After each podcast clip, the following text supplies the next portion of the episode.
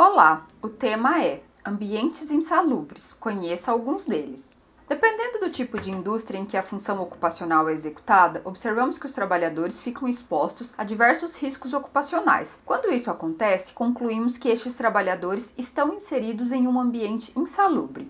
Na norma regulamentadora 15, NR15, que trata sobre as atividades e operações insalubres, é destacado que podemos considerar atividades ou operações insalubres as que expõem o trabalhador a um agente que ultrapassa os limites de tolerância permitidos pela própria NR15. Reconhecer os riscos ocupacionais nesses tipos de ambiente de trabalho é fundamental para reduzir os níveis de exposição, monitorar a saúde do trabalhador e garantir a segurança. Além desses pontos, a avaliação dos ambientes insalubres permite adotar medidas preventivas mais efetivas e garantir os direitos trabalhistas. A seguir, preparamos um post que descreve os ambientes insalubres mais comuns e como podemos reduzir os impactos negativos na saúde dos trabalhadores. Confira. O que é um ambiente insalubre? Entre os 20 assuntos mais recorrentes tratados na Justiça do Trabalho em 2020, o adicional de insalubridade ocupa a nona posição no ranking. Em 2020, foram mais de 198,6 mil processos que envolveram trabalhadores e empresas em diferentes regiões do Brasil. Radiologistas, operadores de equipamentos de petróleo, gás e mineração, frentistas são algumas das profissões insalubres. A NR15, norma responsável pelas operações insalubres, define a partir dos limites de tolerância previstos nos seus anexos quem tem o direito de receber o adicional de insalubridade. Os limites de tolerância devem ser adotados como padrão para o controle dos níveis de exposição e adoção de práticas de higiene do trabalho, conforme é estabelecido no Decreto nº 5.452, de 1 de maio de 1943. As atividades insalubres são matérias específicas que, Artigo 60. Só poderão ser acordadas mediante licença prévia das autoridades competentes em matéria de higiene do trabalho, as quais, para esse efeito, procederão aos necessários exames locais e à verificação dos métodos e processos de trabalho, quer diretamente, quer por intermédio de autoridades sanitárias federais, estaduais e municipais, com quem entrarão em atendimento para tal fim. O ambiente insalubre é aquele em que o trabalhador fica exposto a agentes nocivos durante a jornada de trabalho, e essa exposição ultrapassa a concentração ou intensidade máxima ou mínima do agente que é permitida em função da natureza da atividade e tempo de exposição.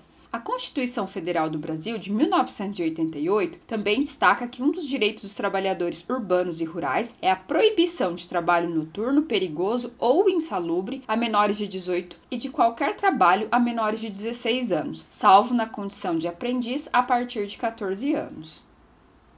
Indústria alimentícia. O setor de produção de alimentos expõe grande parte dos trabalhadores a ambientes insalubres. Em uma indústria de carnes, por exemplo, alguns colaboradores ficam expostos a um frio muito intenso, pois os setores de estocagem de alimentos precisam se manter em temperaturas muito baixas, inclusive abaixo de zero. Por outro lado, em outros tipos de indústria de alimentos, o trabalhador pode ficar exposto a ambientes muito quentes. Existe ainda a situação em que, dentro de uma mesma fábrica, pode haver setores nos quais o empregado fica exposto a ambientes muito frios e outros muito quentes, dependendo de sua função na empresa. Além disso, o ruído causado pelas máquinas da linha de produção também pode ser prejudicial, na medida em que pode estar acima do limite estipulado pela NR15 para esse tipo de agente físico do ambiente de trabalho siderurgia e metalurgia. As siderúrgicas e as metalúrgicas estão entre as empresas que mais prejudicam a saúde do trabalhador.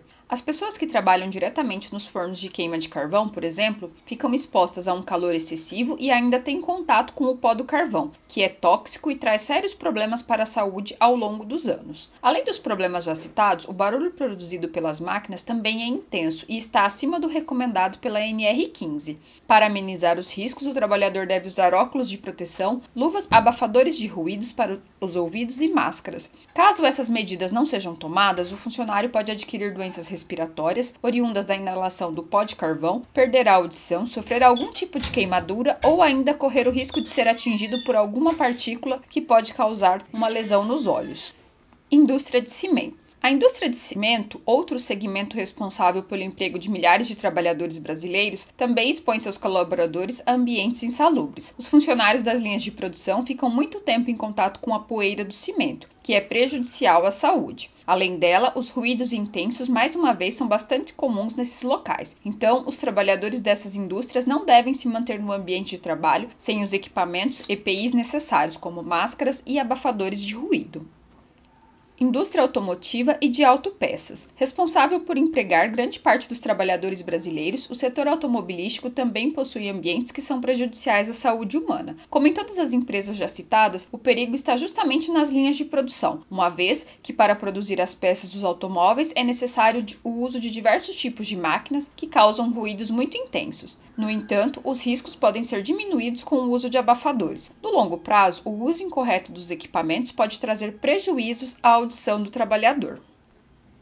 Indústrias de bens de consumo. As indústrias de bens de consumo, como eletrodomésticos e sapatos, para citar dois, também possuem ambientes insalubres. Nelas, o trabalhador fica exposto ao barulho constante durante toda a jornada de trabalho. Além disso, em indústrias de calçado, os colaboradores ainda têm contato com agentes químicos, o que contribui ainda mais para que o ambiente se torne nocivo à saúde humana. Nesses ambientes, o uso de abafadores e de luvas para quem tem contato com produtos químicos é de suma importância indústria farmacêutica e laboratórios. O setor de produção de medicamentos e de cosméticos é muito significativo no país, sendo responsável pela geração de milhares de empregos diretos e indiretos, o que traz grandes benefícios para a economia. No entanto, a indústria farmacêutica não está livre dos ambientes insalubres. Nesse tipo de indústria, além de o trabalhador ser exposto a ruídos, ele ainda tem contato com agentes químicos e biológicos que são utilizados na produção de medicamentos e vacinas. Vale lembrar que os agentes químicos são um grande risco para a saúde. Então, além dos abafadores para reduzir os ruídos, não deixe seus colaboradores trabalharem sem luvas, roupas específicas, óculos de proteção, entre outros.